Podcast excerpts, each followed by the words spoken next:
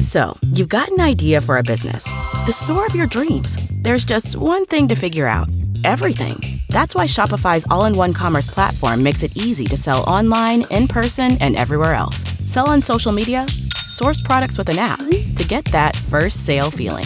It's the only solution that gives you everything you need to sell everywhere you want. So when you're ready to bring your idea to life, power it up with Shopify. Sign up for a $1 per month trial period at shopify.com slash listen.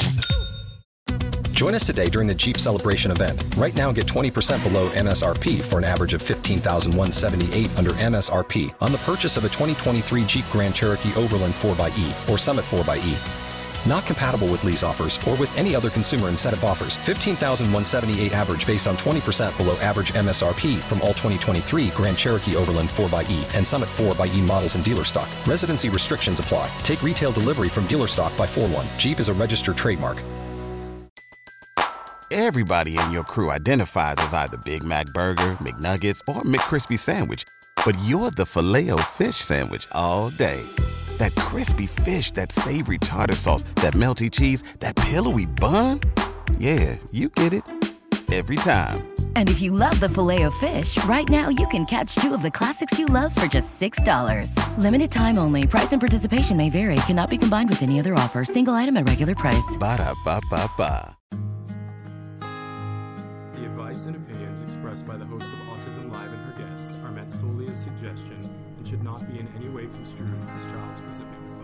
Any choices you make in determining your child's treatment are completely at your own discretion.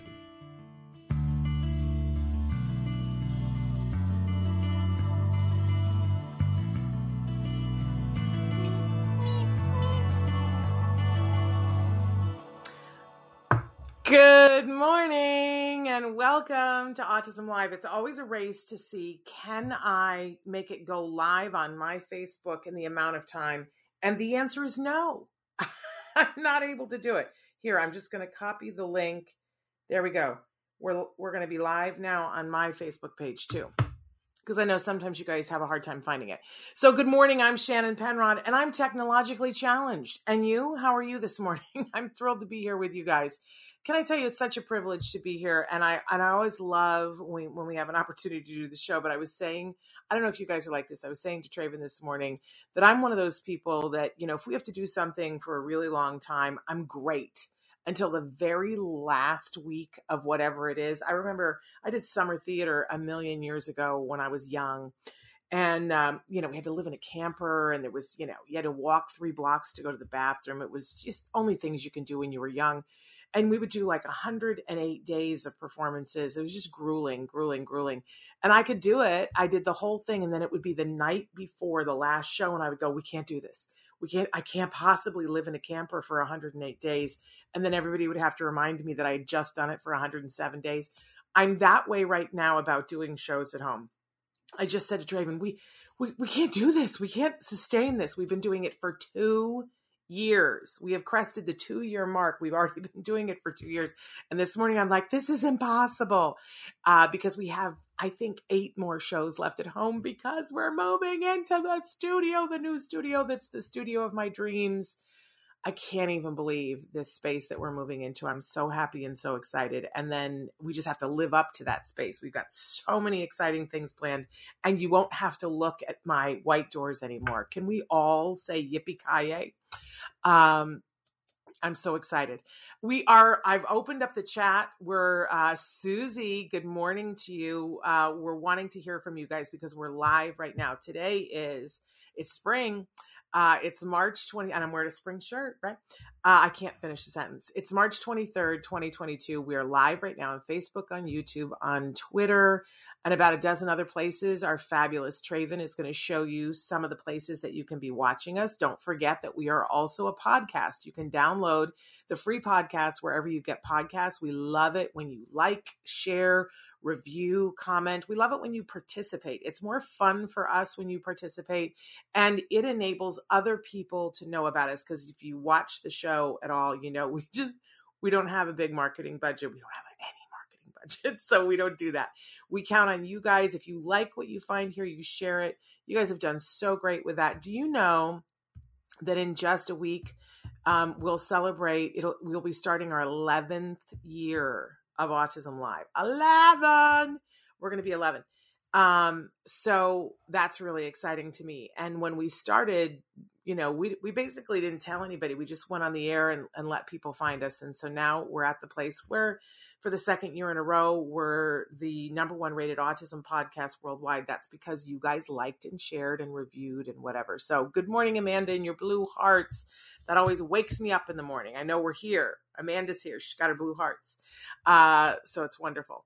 So feel free to write into the chat uh, wherever you're watching, but you know, you can also always send us comments on the autism-live.com site. There's a chat at the bottom. It's not interactive, but I can get your messages and then we can talk about it here on the air. I also want to let you know that we are systematically, slowly moving everything over to autismnetwork.com. And when you go to autismnetwork.com, there is a tab that you just click for Autism Live, and then you're at the old Autism Live website. We're going to be retooling that throughout this year to make it fresher and better because you know that website. Yeah. Uh, it is it is not the shining thing that we would like for it to be but uh, it's there it works and uh, i know i change is hard for me it might be for you you can always get there from autismnetwork.com it's easier to remember when we've had to say to people go to autism-live.com then you have to have the conversation about is, is it a hyphen is it a dash?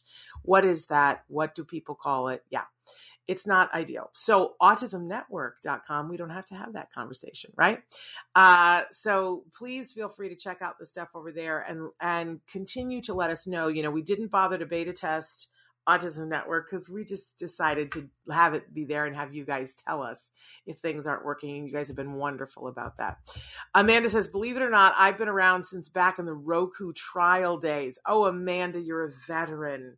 You've been here almost as long as I have. Um, you guys sent me a Roku and I had to answer feedback questions. Oh my gosh, that was a million years ago, but I love that you that you got a Roku out of it. Um, and at this right now at this moment, I don't believe that we are on Roku because our Roku channel got all broke, and it's very hard to get a hold of those people. If anybody knows anybody at Roku, uh, we'd like to have a Roku channel again, but it's been hard. Um, but we'd like to be on Roku again we enjoyed those days. We we liked working with Roku. Uh, so I was so glad that you that you found us that way and that you answered the questions and you got a free Roku. We somebody just donated something to me yesterday that in April we're going to be having a contest for that I'm very excited about. We'll tell you more about that uh, coming up. We got so many things going on in April. You can see the cow behind me that's the Temple Grandin cow that she signed for. She's going to be with us on April 18th. You're going to want to mark your calendars. Uh, but we're also going to have Holly Robinson Peete, Stephen Shore, a whole bunch of wonderful, wonderful people. It's going to be great. Okay, but today we've got something a really interesting topic. George Bailey is going to be joining us in just a few minutes um, from Sleep Talker, and they make Z Pods, which are sensory friendly beds for all kinds of people, including individuals on the spectrum. So we're going to talk a little bit about what's the whole thing about a pod bed, why, um, why are they not a big thing in the United States? Why is uh, and maybe why they should be. So George George Bailey, yes, I didn't make that name up. We're going to talk to him about is that a, it's a wonderful life thing or not. Um, and um, I think we probably are going to know some people in common, George Bailey and I. Um, so we're going to check that out in just a little while.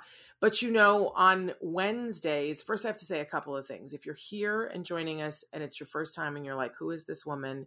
Let me first say that I'm a pony. Uh, I love saying this now. I'm a pony. I'm a parent of a neurodiverse individual. And sometimes now I'm calling myself a pony. I'm the parent of a neurodiverse adult individual because my son is now 18 years old and very proud to be a pony and a pony. Uh, and I am not an autism expert at all, not at all. I'm not an expert really in anything except talking and talking and talking. Um, that I can do. That's my superpower.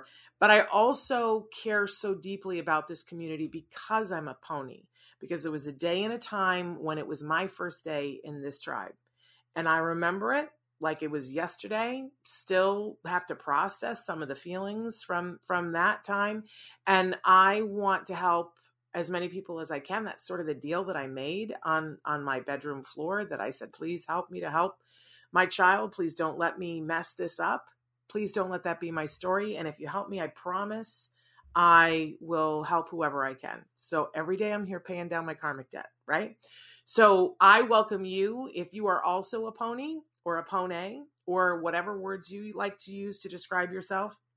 If you're an individual on the spectrum, or we always say if you're someone who loves individuals on the spectrum, because those are all the people that we want to reach. And we want to make sure that that becomes the entire world, that everyone loves individuals on the autism spectrum and honors their humanity and their right to all the things that we all want right? It should be absolutely no difference. The respect, the dignity, the rights to be able to live where you want to live, love who you want to love, work where you want to work, have opportunities, right? Everybody deserves that. I, I know sometimes it just like boggles my mind that we have to bring that up. That seems like such a duh to me, but apparently not. So we're just going to plug away on that, right? Until we get there. Uh, I love that idea. So that's what that's why I'm here because I care deeply about that and about you.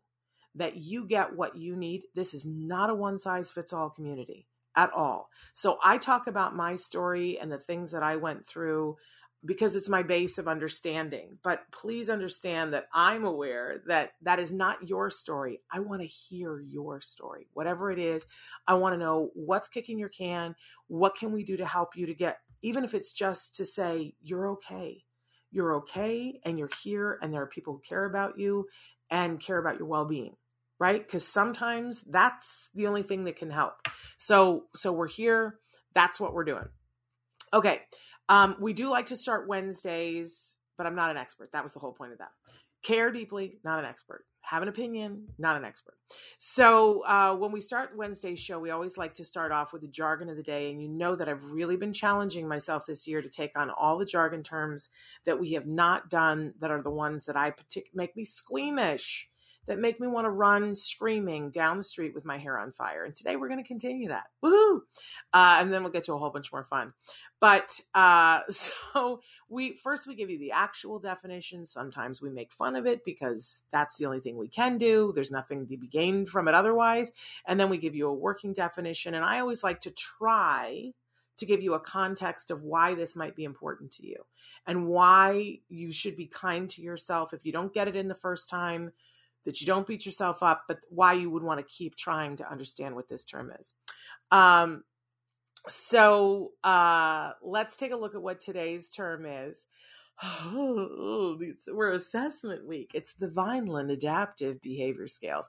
I don't think I've ever heard anybody refer to it as the VABS, but I guess when they're writing reports, they probably do because it's shorter than saying the Vineland Adaptive Behavior Scales. But I think when you're talking to to caregivers and parents and teachers, everybody just calls it the Vineland. And it's one of those things that, you know, they'll say, well, we need you to do the Vineland again. Or um, they're like, oh, did you do the Vineland? And, you know, the, it'll come with a slog of papers. And sometimes you're like, I don't know which one is the Vineland, but trust me, it's nobody goes, oh, yay, I get to fill out the Vineland again. It's one of those, right? So let's take a look at what it actually is, and then we're going to break this down to something useful for everyone.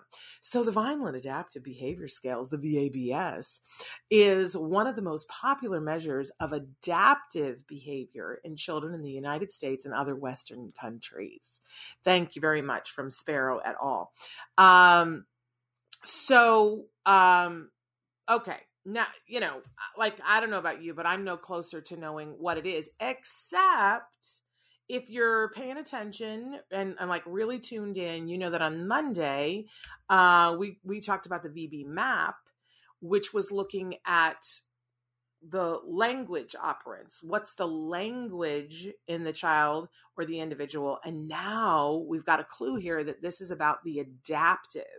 And if you don't know what adaptive is, though, you're up a tree, right? Then you're no closer to knowing what it is. But don't worry, we got you. We're going to break this down. So let's move on to our working definition here. And um, in our working definition, it's a very common survey that parents will be asked to fill out about their child's ability to perform age appropriate life skills. And often the child's teacher will answer questions as well. And they will take the the teacher's uh, remarks and the parents' remarks, and then they'll put them together. There's a whole you got to take classes to know how to score uh, a Vineland. That's a whole other Oprah, right? And as parents, if you're a parent, you don't have to worry about that. And if you're a professional, you'll be trained on how to do that. And if you're a teacher, you're just like in the parent category. It's it's a slightly different survey that you fill out if you're a teacher than a parent because obviously some of the things that you do that are adaptive, adaptive are those life so think about dressing and toileting and, um, you know, being able to, um, and it's on a sliding scale of what's age appropriate because one of the things eventually would be being able to take care of your own medication. Well, if you're four, we're not going to put you in charge of your own medication, right? So it's across a lifetime and and the kinds of things that you do. Um, and and there are some things that you'll need to do for life skills both at home. You're going to go to the bathroom at home and hopefully you're going to go to the bathroom at school too right? Um, but there are other things that you may not do at school. I think the average uh, child who goes to school is not taking a shower at school because you know that's not part of most elementary schools. I imagine that it's a part of some of them but not most of them. So um, that's why the the tests are sort of different. So let's let's get down to nitty gritty here this is one of those things the vineland is something that very likely because it's so popular if you are a parent of an individual on the spectrum you're going to be asked to fill out the vineland survey once a year. Not more than that. You shouldn't do it more than once a year but uh, like you know there there comes a day where they just throw a bunch of papers at you and they go please fill these out and bring them back to us right? The vineland is one of those that makes us all go oh no not this one again. Um, because the scoring for it i think is first of all the questions are really hard and it brings up all the emotion. Can we acknowledge that?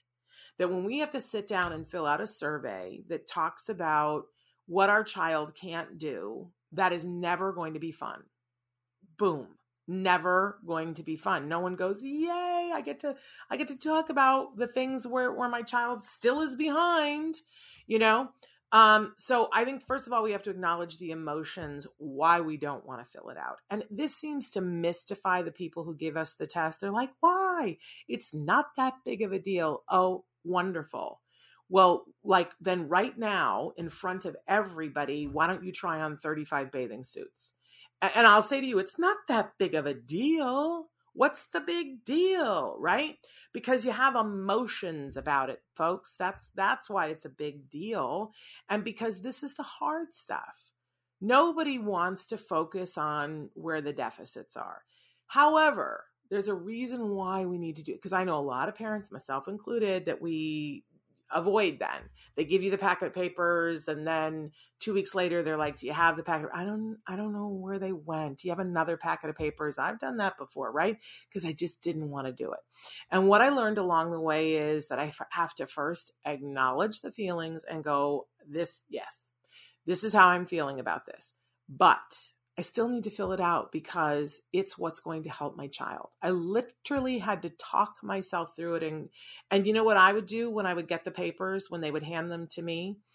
Uh, if at all possible, like some days you just can't because you got to be someplace else, I would go, "Oh, I'm going to sit in the car and fill these out right now and give them back to you right now." And they would always say the same thing, "Oh, you don't have to do that. No, no, no, no, no. Take them home." No, I want to get it over with.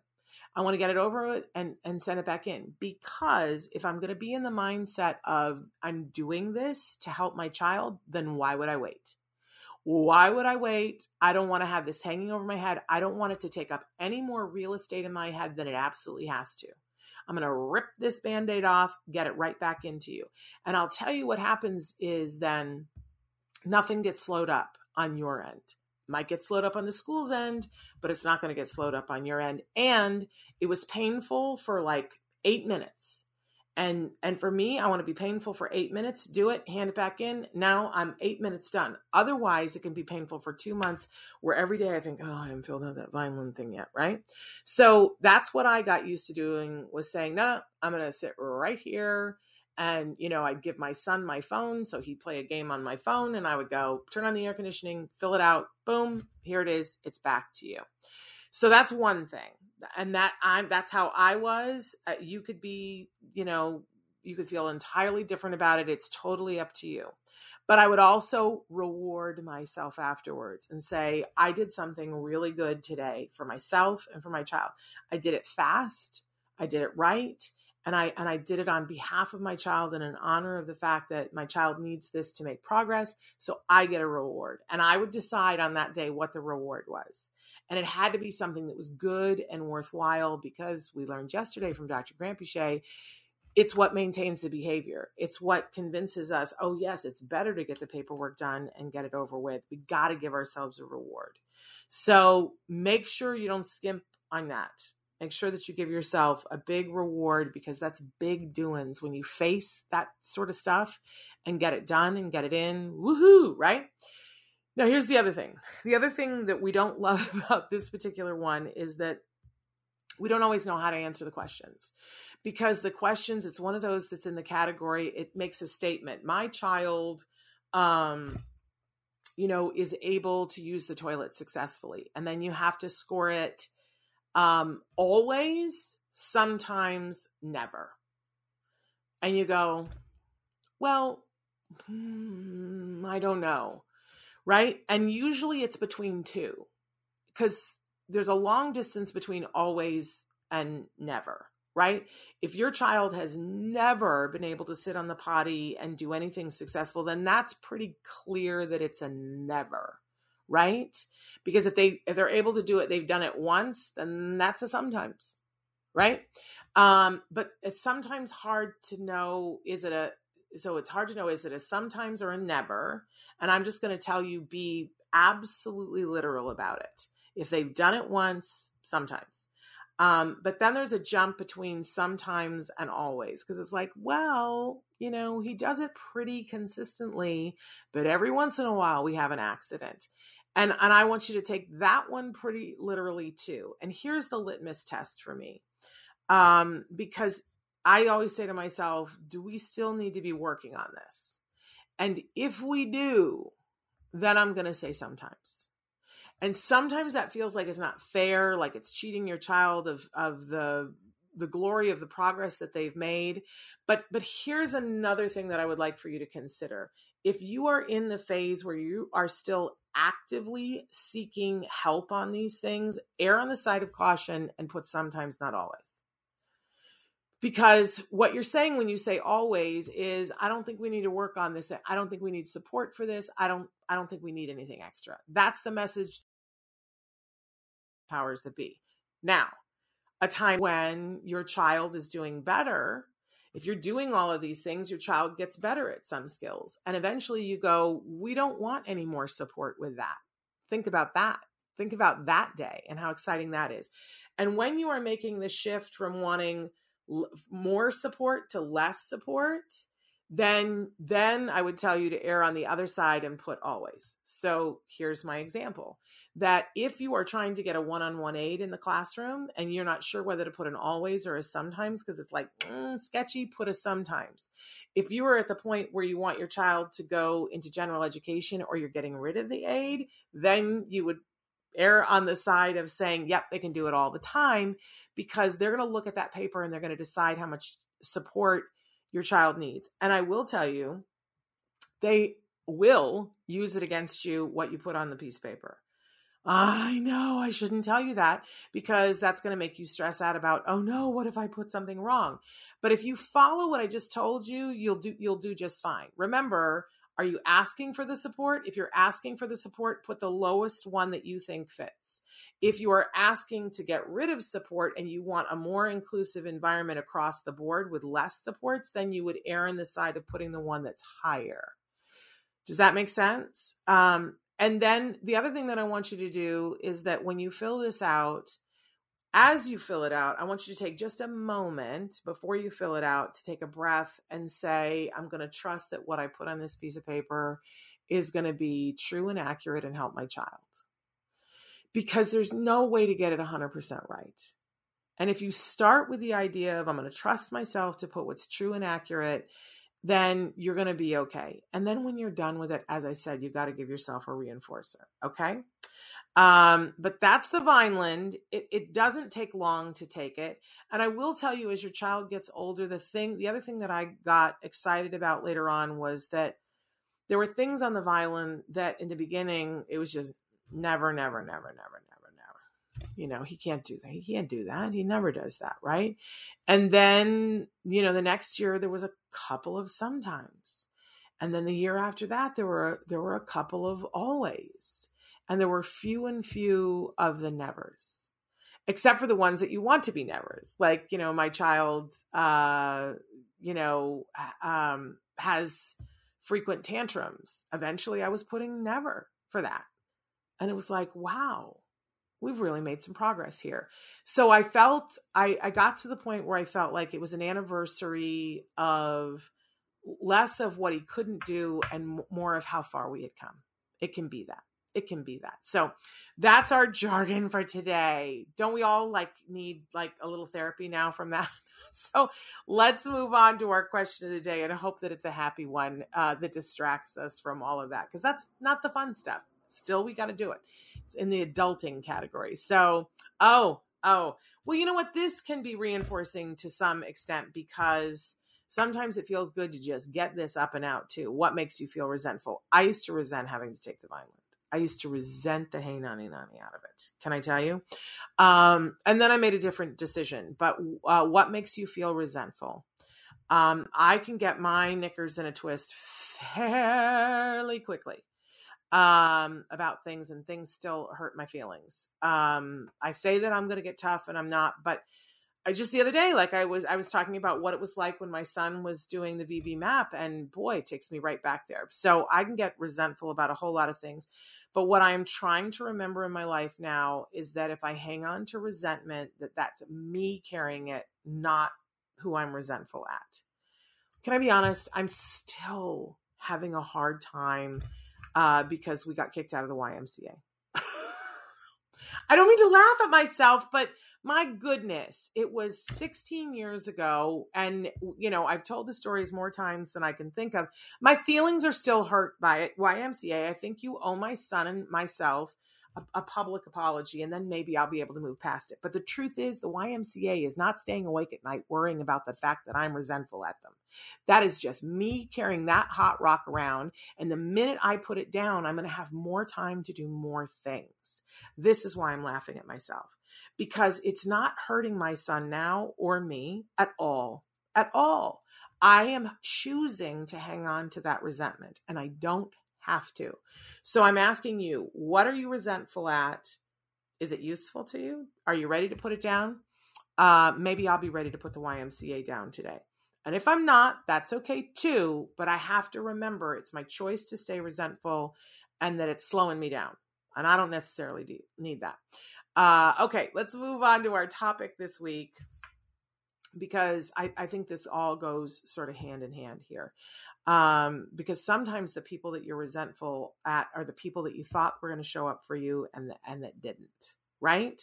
Like I thought the YMCA was going to be part of my inner circle. I had been told by friends, go to the YMCA and you're going to have a group of people who are going to have your back. And I am resentful of the fact that it was the exact opposite that they kicked us out because my child had autism. They don't do that anymore, by the way. I know uh, so many people who I had great stories about the YMCA and how awesome they were. It just wasn't my story. It wasn't my son's story. But um, but part of building your inner circle is recognizing, oh, okay, well, I guess it's not going to be the YMCA, and then I'm going to go and find somebody else who's going to have our back and and you know your circle gets smaller and that's a bummer and you're gonna feel resentment towards people who you were counting on being in that circle it it's hard it's hard but i gotta tell you it's hot rocks that we don't have to hold. And sometimes you're so mad about somebody who wouldn't be in your inner circle that you miss someone who is. I was shocked by the people who ended up stepping it up for us and being in our inner circle. Um, people that I will be forever grateful for. So you got to build your inner circle, find those people, reinforce them. Um, that's a really, oh, Susie says, my son and I got kicked out of the library isn't it crazy? Like the library, you, you know? Um, but but we're we're coming around the corner getting to April and you know April is the autism A month. What are what are you working for? Awareness, acceptance, um, you know, what are all the A words that we talk about, right? Um, I, I I know that there's a lot of people in the community who say we don't need more awareness come on, we've got the awareness, except that then you go to a library and somebody doesn't know and you go, all right, now we got to go back and teach these people how to deal with this, right? Um, and that it's not something um, that you just close the door on. You're just going to adapt a little bit. Can you be a little flexible here? Uh, Aisha says, I'm resentful the ABA therapist who broke my son's tooth and made me hate ABA. Aisha, I would be resentful about that too. Because if I'm going to be honest, I'm resentful of the developmental pediatrician that diagnosed my son who told me not to do ABA. And I lost six months of ABA because of her, because she had this preconceived notion. But I could see where if your child broke a tooth, that would make you not want to do ABA. Can I tell you a quick story? There was one day that I went to my son's school, it was his Christmas concert. And I was I came early to see if I could help, and of course they didn't want my help and um, my mom was there and, and, she my mom at that point was using uh, i don't know whether she was using a cane or a walker on that day but she needed a lot of help to be able to get into her seat and i wanted to bring her there early and i wanted eyes on things how things were going. He had a new aide that was there with him and i just wanted eyes on it. And i um I went around to the back of the building where they were doing the um, the concert at. I don't know why. I think there was a water fountain there, and I was going there, or or whatever reason. So, and it was just crazy circumstance because I my son was running back from the playground, um, and he saw me and came running towards me, and she was telling him to stop. He wasn't listening to her. And somebody had rolled up a rug and left it there. And it was sort of dirt colored, and he didn't see it because he was looking at me. And he fell face planted and he um, broke his glasses and uh, sort of instantly got a black eye. Um, and the thing that always amazed me is that I wasn't thrilled about how the aide um, handled it, like that she wasn't able to stop him, that they didn't have enough rapport for that. But I remember thinking, you know, thank goodness I was there and saw that because if he had come home with that, I would have assumed that someone had done something horrible to him. Do you know what I mean? And I would never have had another moment's peace with him going to school. But because I was there and I saw it, um, and they wrote up the whole report and it wasn't quite how it happened. You know what I'm saying? Um, and if I had not been there to see it, I, you know, this mama's head would have come off and flown around the room. So it's super rough. I don't know if you were there and saw it when your son's tooth got broken. Um, I don't know what the ABA therapist was doing um, that a tooth got broken, but you know, sometimes stuff happens. But I'm sorry that she made you hate ABA and that however they handled it made you hate ABA. I hope that uh, watching this show, you'll give ABA another look and just think of that person as being that person or the moment being bad, whatever it was. Um, but normally you don't lose a tooth doing ABA. Like, I think we can all acknowledge that. Uh, Amanda says, when we moved services to Texas, the coordinator said she was sending me two forms for each kid. Oh my goodness. Um, so a, to- a total 24 pages. So you're doing the Vineland times three for each kid. You know, I, I don't, I don't know if you drink, Amanda. I'm not advocating drinking, but you know, I know moms that are like, I, I, I get wine for filling out the Vineland you got to do what um what you can now that would not be my thing um you know uh, I, I don't but you know talk to the people around you about what you need to do to be able to first fill that out and then the reinforcer that you get and and get yourself something fabulous because you deserve it aaron saying hello to you so thrilled that you're here trudy says my special education daughter has mental health disability, but school refuses to accept. So, Trudy, what you want to do is go to our playlist with Bonnie Yates on our YouTube channel. It's called Know Your Rights. You're going to want to search um, uh, about getting, um, I'm trying to think what the initials are. So, Independent Educational Evaluation, IEE. You want to search how to do that. You want to ask the school in writing for that, that you want an independent educational um, evaluation. They're going to have to pay for it and um, but when you disagree when they say that someone does not have something and you say that they do you want to push the thing and if if you don't yet have an iep sounds like you do but if you don't if you do have an iep and you ask for an iee they have to give it to you um, and if they don't i would lawyer up or at least advocate advocate up um, but if if she doesn't have an IEP yet and you're trying to get the designation to get the IEP and they're saying no, what you want to do is find whoever the person is who's most likely to listen and say, Oh, I was talking to someone about child find. And that if I go in and, and get her evaluated and pay myself to get her evaluated, and that it shows very clearly that I asked you guys to do that you guys like there's a thing with child find that that could be a problem for you. You say it very innocently, you don't accuse them of anything or say you're going to be in trouble, but you you let you say the word child find and say somebody was telling me that like that could be a problem for you if I end up after I've asked you and you don't do it and then I get it that that that, that that's problematic that child find says that you're responsible for that. All innocent right? And then very, very quickly you will get the independent educational evaluation because when they have a child find lawsuit they're in big trouble. So there we go. There we go. All good. All better. Hey our guest is here and he has been waiting patiently so i want to get to him uh, George Bailey is joining us. He's the president of Sleep Talker. Um, it, and they're they make Z Pods. They're a St. Louis startup. They uh, recently were recipient of an Arch grant, which I want to know all about that and what that is. Um, and what these Z Pods are are uh, sensory friendly beds for high energy children, including those with autism.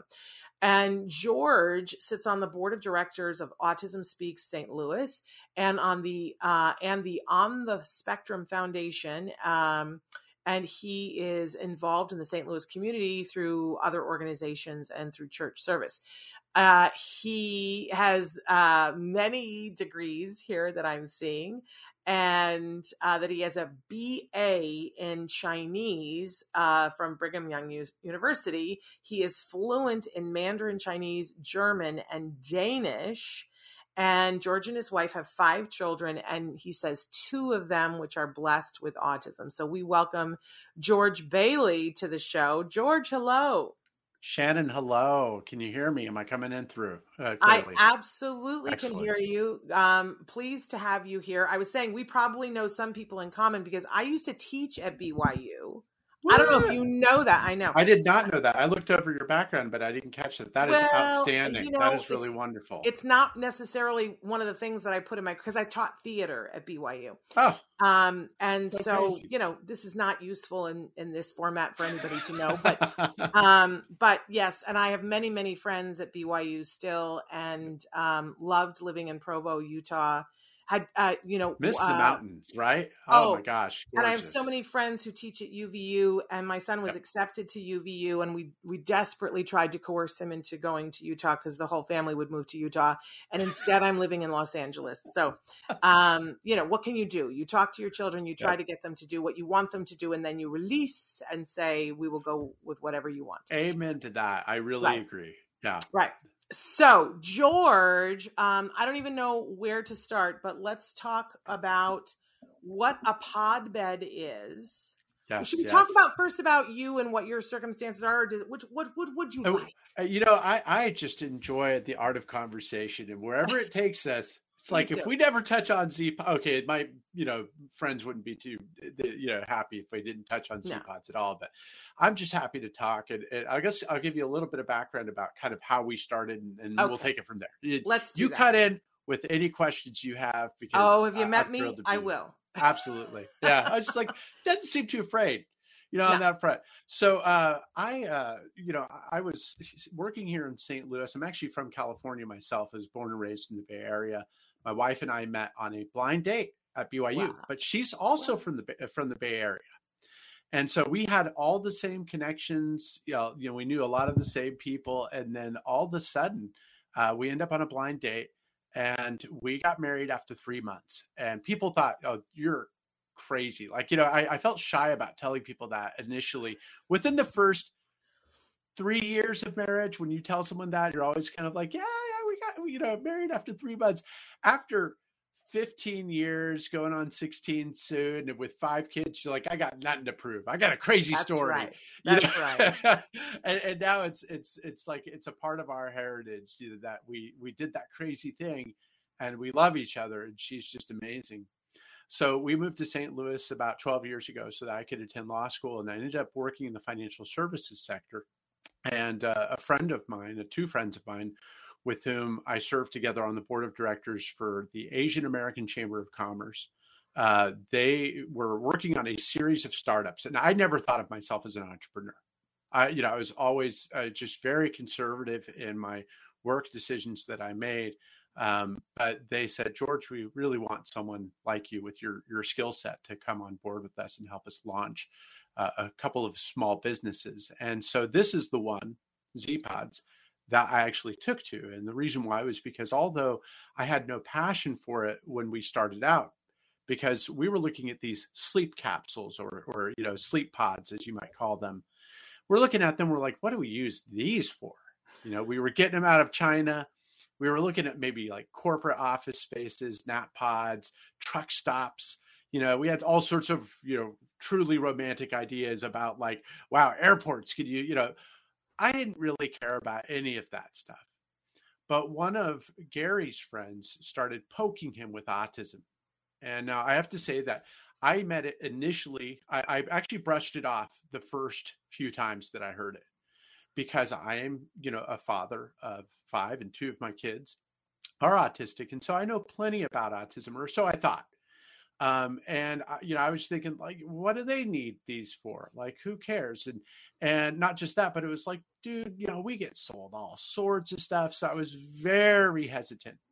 Um, but then what happened was, you know, Gary mentioned it one more time and the image flashed before, before me of Temple Grandin inside her squeeze machine, which if you've ever seen the movie, and I'm sure you have, you know, and I know you've had her on the show, yep. um, that she has this squeeze machine that she used to decompress. And then I started thinking like, okay, maybe there's something about this aspect of enclosure and bringing comfort to kids and stuff like that.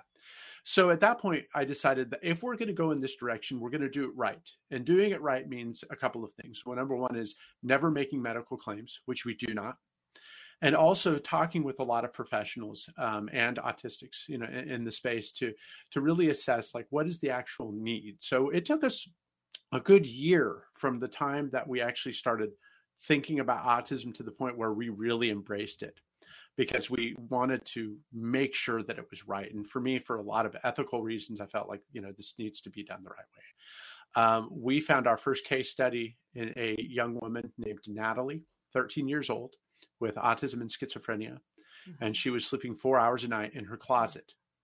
Mm-hmm. And so, and her mom was desperate. Uh, but again, it was precisely the desperation that made me hesitate because I don't like to prey on the yeah. desperation of other people. Yeah.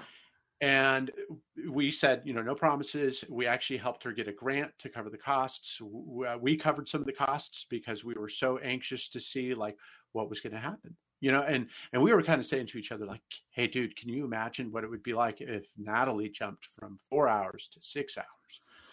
L- literally overnight. I mean from the night that she got her bed that was november 2019 she jumped from four hours a night to over 10 hours a night. Wow. And that is an average that she has held since then. Wow. And so you know we're actually we're going to release a pretty uh, cool little short documentary about that experience uh, very soon. So be look on the lookout for that, where we highlight her story. And we've worked now with uh, between 60 and 70 children Um, and we've had numerous degrees of success, and and we've been very proud of what we've done. And it's very hard, you know, to do this for many reasons I could tell you about. You've done a startup, you know, the, at yeah. some point, you know, Autism Live was a startup. Yeah. Anytime you start your own business, there are exceptional risks that you take. And, and this isn't about garnering sympathy for ourselves, but rather to point to the parents that came on as early adopters to take a chance on us. You know, and, and I think that by and large we've we've been you know uh, very good, and, and sometimes I think there are ways that we can improve. But I'm I'm really grateful to work with these families. This is it's been a true adventure, and and we're we're just uh, at the start of it. So let's back up a little bit and, and break yeah. this down. And, and I know Traven's got an image that he can show us at some point too. So capsule beds in different parts of the world are already a thing and yes. and around. Um, I mean, I became aware. I don't know what documentary that I was watching or what movie that I was watching and saw the sort of capsule beds. I don't know where in Asia it was, but that you could like rent one for a couple of hours to sleep in yeah. way before the pandemic, obviously. And and uh, can I tell you, George, what I said? I was like, why don't they have these at Disneyland? Because at Disneyland, I, like it always gets to that point in the afternoon where it doesn't matter if you if your kids are completely neurotypical or whatever. Yes. There's a point in the afternoon when everyone is tired and a nap would be brilliant, and you're not going to pay for a hotel, right? And yeah. I've always said, why is there not like these capsule things? But tell for people who've never seen anything like this before talk about just in general these pods and these capsule beds and you know what what because you said you you know you guys wanted to bring them to the United States and it and so there's the picture. This is of an yeah. actual Z pod, correct? So actually and even more exciting than that, that is the new one that we're putting out in June. So the old one was, uh, you know, probably what you saw was a made in China product that, uh, you know, again, very cool. You get inside, you get fan control, you get to control the lights, the mirror lights, you get to, you know, uh, control, you know, close out all the lights so you get this dark space, and that's great. But what we did was from the start, we started asking questions of our constituents. Hey, what is you know like what do you want to see different? And what can we improve upon? You know what are your thoughts about this? And we got a lot of feedback. And the great thing about working with you know autistic children and their parents is that you get feedback all over the place. Yeah.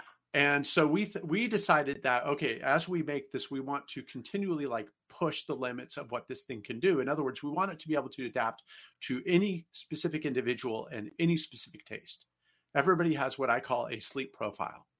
Okay, that the way they like the you know covers to be, the way they like the light to be, whatever it is that helps them to be able to initiate sleep, which is the you know the end goal.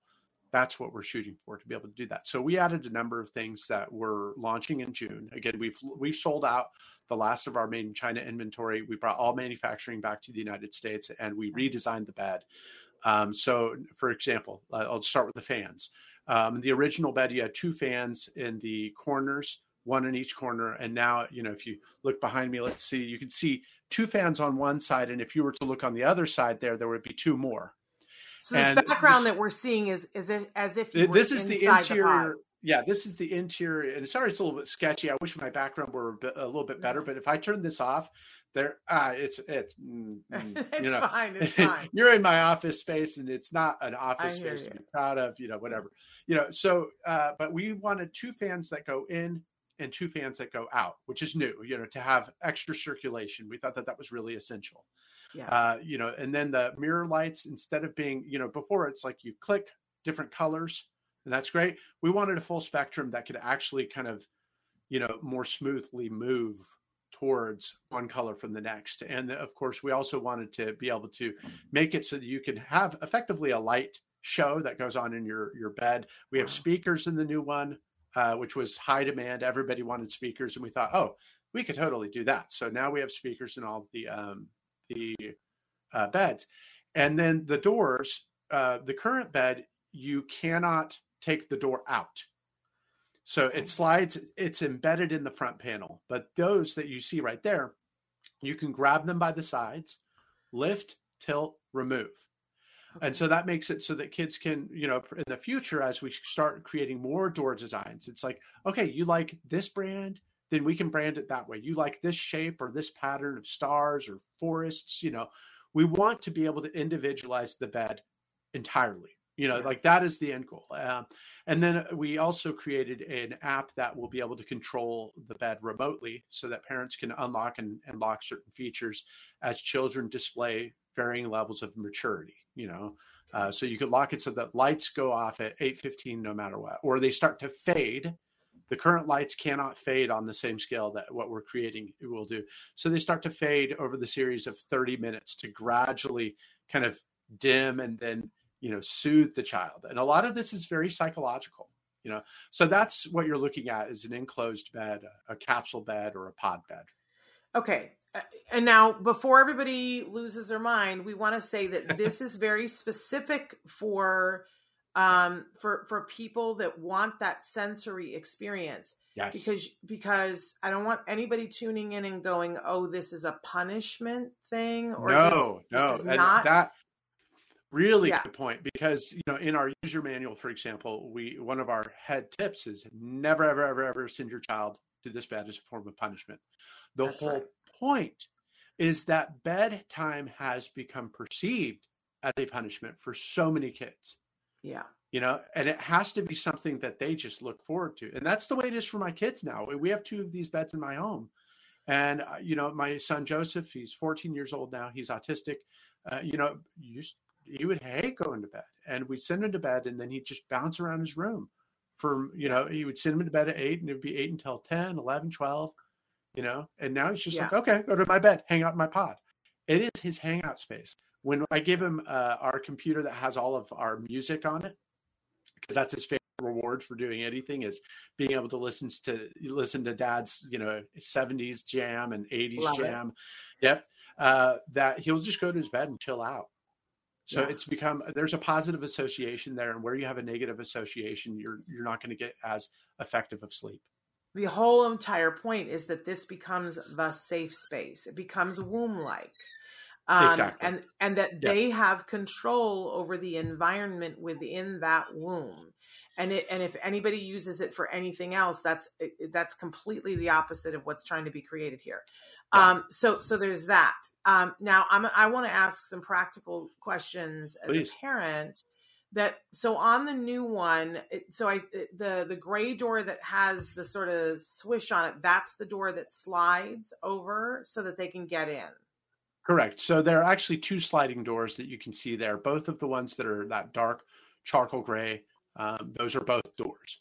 Okay and then where the blue panel is um, is that a window that's there that they can open up the window no that's a mirror that's and, mirror. The, and the mirror actually uh, one of the fascinating things I was actually just telling my sister about this this morning is that um, something that was very profound to me. I didn't think that the mirror was that big of a deal, and we thought, oh, maybe we can you know save some costs by not having a mirror in every bed.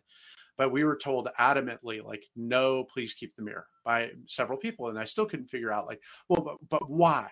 You know, tell me. I want to understand why. You know, and and there were two big reasons that jumped out. One more practical and that was that you know when you come in there is a greater sense of kind of spaciness in there if you know if you go in and it's you never want your child to feel cramped i mean it's not necessarily a cramping space if it's a twin size mattress it's six feet five inches from end to end and i can lie down in it very comfortably okay uh, but it does give it that feeling of like oh wow. It's like almost like doubling your real estate psychologically even though you only have you know whatever 1500 square feet you know whatever it is. Yeah. Uh, and so the other reason was more on the autism level um, and i was talking with an adult um, who's autistic and, and very uh, and i love having that experience because they're in a better position to be able to articulate their needs. Yes. And um, this person was saying well, you know, when I I have a sensory processing disorder, and when I feel out of sorts, all of the my environment is out to get me, and I feel like I'm having almost a constant out of body experience. The mirror, when I look in there, it's almost like a reorienting experience. Mm, it's a reminder okay. I am here. And so you'll notice if you've ever seen kids with autism who love mirrors. Yes And, and I don't know if that's true across the board, if that's why they all love mirrors, but it certainly seemed to make a lot of sense to me you know yeah. and and so the mirror's there as as a way of it's it's a soothing agent you know? Okay great. So and that, that was going to be my next question was about like how so is it's how big is the mattress? It's a is it a typical twin, twin yeah. mattress? So um and then does the top come off how do you change the sheets ah mom, mom wants to know yeah. Good question, Mom. And, and I love these questions because they are the practical questions that we get very right. often. Uh, whereas with the original, you have one door that occupies one side of that front that you see. Uh, this was one of the reasons why we wanted to have two and why we wanted to make them easily removable. Okay. Because you, you take those out um, and then you have a bed that's a lot easier to clean and you have a bed that's a lot easier to change. Uh, that okay. was a big demand, and I feel like that was that's one of the things I'm most excited about as well. So you're not taking the mattress out every time you're changing the sheets. You've got a big enough opening to get in and and, and yeah. do that. And you can take the mattress out too if you if you want. You know, it's easy to do that on the new generation. Okay. Uh, Amanda says, My question is, what happens when they get older and they are so used to sleeping in the bed and something changes, something happens where they can't have the bed any longer? My son just started trying to sleep in his closet. I think it's very timely, uh, Amanda, that, that George is here today. And yeah. she says, I had to add a lock to his door. So, mm. um, and we do see a lot of um, even younger kids, but especially teenagers, start to go sleep in their closet. And parents are always mystified by why that is. But this is exactly, you know, why you guys have created this because they're looking for that enclosed experience. They yeah. feel safer there. But um but in terms of you're saying you're a, you know a full grown adult, you're saying you can still sleep in there comfortably. Yeah. So uh, Amanda's question is really good, and we get that one as well um, occasionally. Um, I, we've worked with young adults. We even have uh, a client who's a dentist, not autistic, uh, and uses it in his office 15 minutes a day during lunchtime just to chill yeah. out it and he loves it you know? So we have started with kids in the sense that we feel like that's where it, uh, uh, we can grow organically from there until adulthood. But this does raise two really important questions you know is it desirable you know for an adult to be sleeping in this kind of a space? And i'm going to be honest uh, you know amanda i don't know. Um, we are we're so new at this in some ways that we're really kind of figuring it out. Um, i don't see anything there's no reason that I can see that there's anything wrong with it per se. And we do want to be able to make sure that this is welcoming for adults as well as children. Uh, we have uh, been approached about the possibility of helping out with PTSD and other conditions where enclosure, uh, not all PTSD, but some types of PTSD, where enclosure becomes desirable and helpful and soothing. Um, but the so that's that. I hope that answers part of your question, Amanda. I, I, I, wish that I could satisfy you that with greater knowledge on that one. But I will say that those adults, young adults that we've worked with, uh, we have a, a wonderful uh, young woman who's about 21, 22 now, who sleeps in there with her dog, and she lo- her uh, therapy dog, and she loves it. And the pictures that we've got are uh, incredible, you know. Yeah. Um, but I tend to think that the core goal is good sleep. And so if you're not getting good sleep, then no matter what, you know, we need to look for a solution uh, because yeah. it, sleep it has so many uh, benefits. I mean, it, it almost sounds melodramatic to talk about the benefits of sleep on your health, on your appearance, on uh, g- your general mood and, and happiness. You know, there are a, a lot of really incredible um, benefits to it. Absolutely. And I, and I want to say, Amanda, that, you know, um, back in the day when Temple Grandin went to college and she wanted to bring her squisher with her, and they really had a bit of a problem with it and eventually, um, you know, tore it to pieces, uh, which was traumatic for her. We live in a different age now where I'm, yeah. I, I would like to be a part of lobbying for one of those to be in a dorm room, just going to say. And I would love to get involved with that but I also I think George down the road I think that the, for the kids who really respond to this and really like this I I think that the parents are going to ask you for a pop-up travel version that's like a tent that they can take for a hotel room because you know if you're we are working on that By there the we way, go. I mean, you know, and, and the great thing, I, I have to tell you that one of the joys of commencing this startup together with the people that I started to work with is that I know how to do very little. As a person, I am pretty useless. Okay, I'm a good communicator, and, and- no, it's it's true. It's like I am a good communicator. Okay, I I I talk better than a lot of people talk. You know, but, but that's that's something I've developed o- over years because I enjoy it, and you know. But as far as making stuff or fixing the sink, that oh, you know, so a couple days ago, uh, literally just like a week ago, one of my sons decided to climb to the you know he's 12 years old and he decided he's going to get nutella out of the you know the top cupboard Yeah. over the sink Yeah. and he did it over the course of three days uh, and every single time he used the sink as a handhold for support and it worked two times Yeah. and the third time it didn't work so well and he busted that faucet right off. And then had to tell us in the middle of the night mom and dad i, I think i broke something which he did. Yeah. well my my wife is extremely useful in those things. I am not. Okay? She fixed it right up. I helped a little bit you know like somewhere it needed to really put in some strength you know into the you know uh, getting it down and stuff like that. Well the point is i work with other people who make incredible stuff and they know how to do it. And so you know to your point about you know a travel version and stuff like that like always tell us what you want. Because at the end of the day we're actually trying to make not what we want or what we think is the right thing. I mean we have to use our own judgment you know i'm not going to kid you but we want to respond to the consumer. You know Yeah. we, we want to do we want to solve a problem. So, we, I, I and we're uh, we're out of time, but Oh, no, no, uh. I I know that you you said that you'd sold out of your initial inventory. When are these going to be available?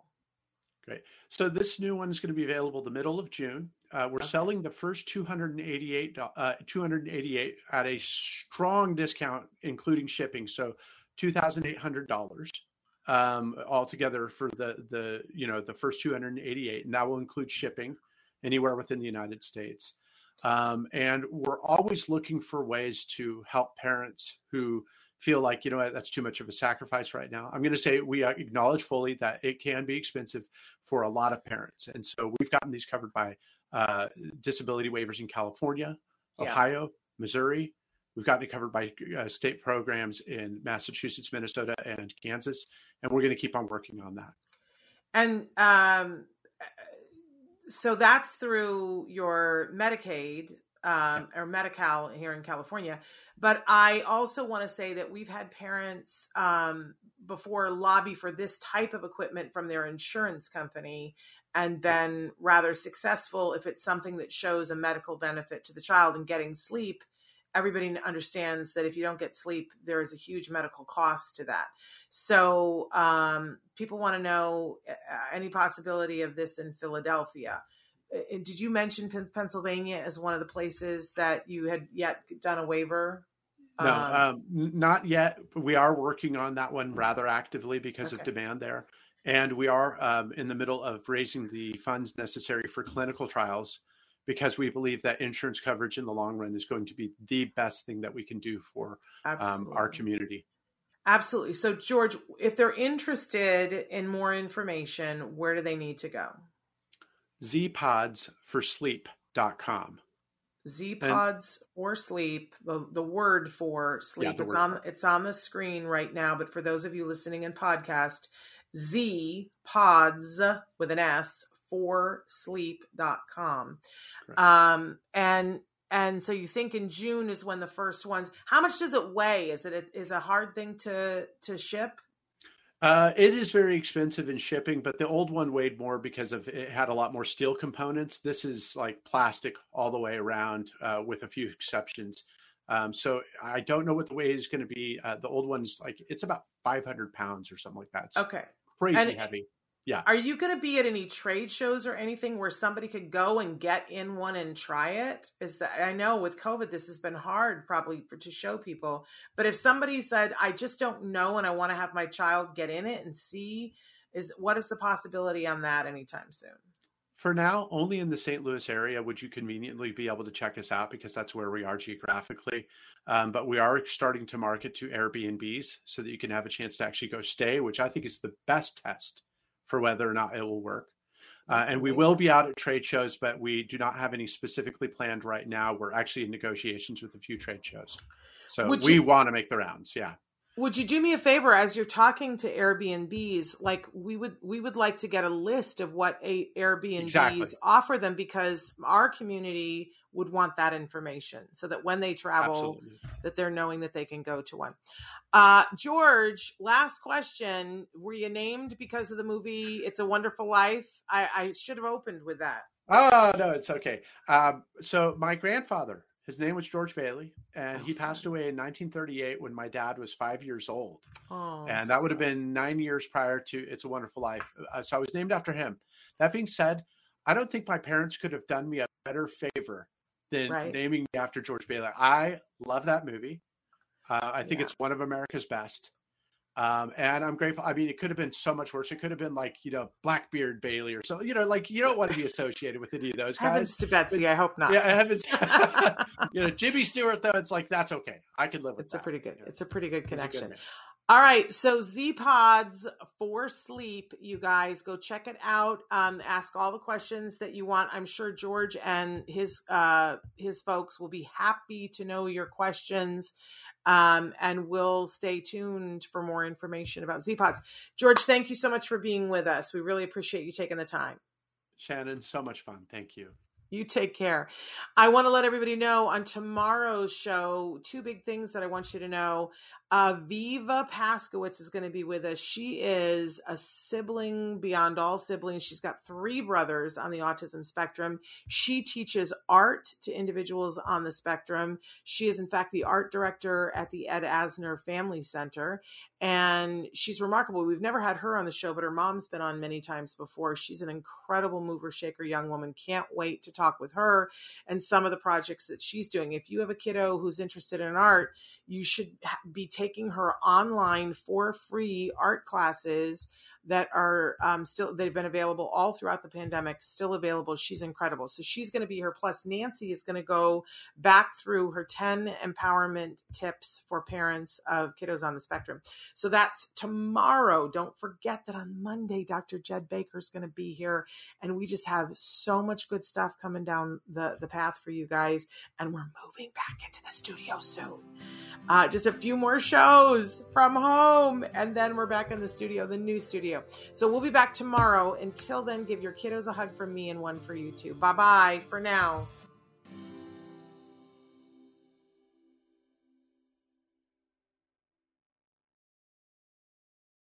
Oh, oh, oh, O'Reilly! You need parts? O'Reilly Auto Parts has parts.